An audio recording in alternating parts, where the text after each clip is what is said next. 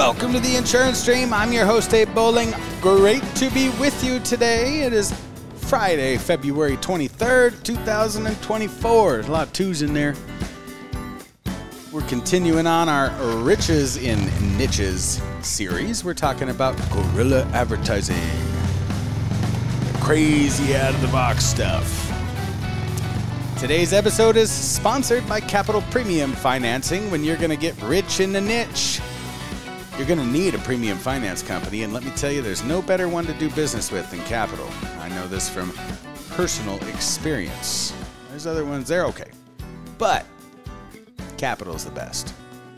Go over to theinsurancedream.com, click on services for your agency, click on premium financing, and get you hooked up with those folks over there at Capital Premium Finance. And while you're doing this, scroll back. I got to see what episode it was.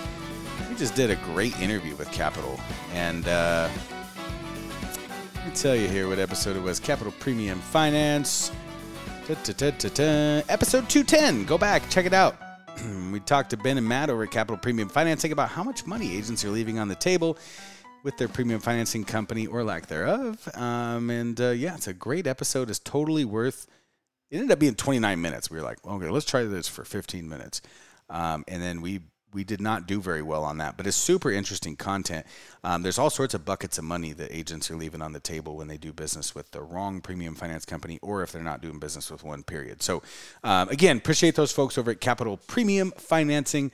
Check out episode 210, and then uh, we're going to have them back on here soon. We're going to be talking about APRs because that's such a huge uh, focal point of the discussion and um, really so irrelevant to gaining the business, in my humble opinion. Okay, on today's daily insurance meditation, uh, we are talking about guerrilla advertising.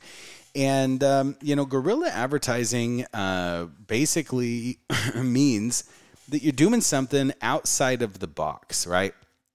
You're doing something weird. You're doing something crazy. Go, go Google uh, guerrilla advertising, and you know, look up the different ideas. I mean, there's some really creative stuff out there um, that that you can do, uh, and obviously, you know, when you're looking on Google, it's um, a lot of really expensive stuff that gets the attention, um, and and you don't have to do anything that expensive. Obviously, most of us uh, that aren't billionaires don't have the ability to do a lot of this stuff that you're going to see as you're scrolling through um, Google.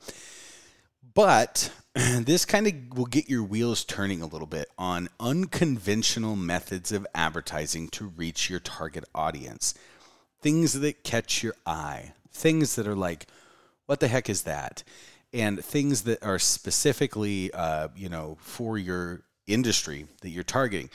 Maybe if you're targeting uh, auto dealers, it's something to do with a car and a sign or um, a crushed up car or you know a wholesaler. I, I don't know. I'm just you know it, you you have to get creative with this stuff though because you know if you go online and, and get on Google Ads, which you should do uh, when you can, and if you can now, you should be doing it.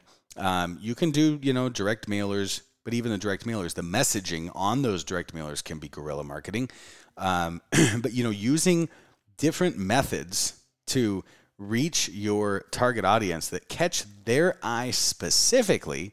So again, I use the example of a car uh, with a sign or something like that because if you're targeting people in the car industry, they're paying attention to cars, right?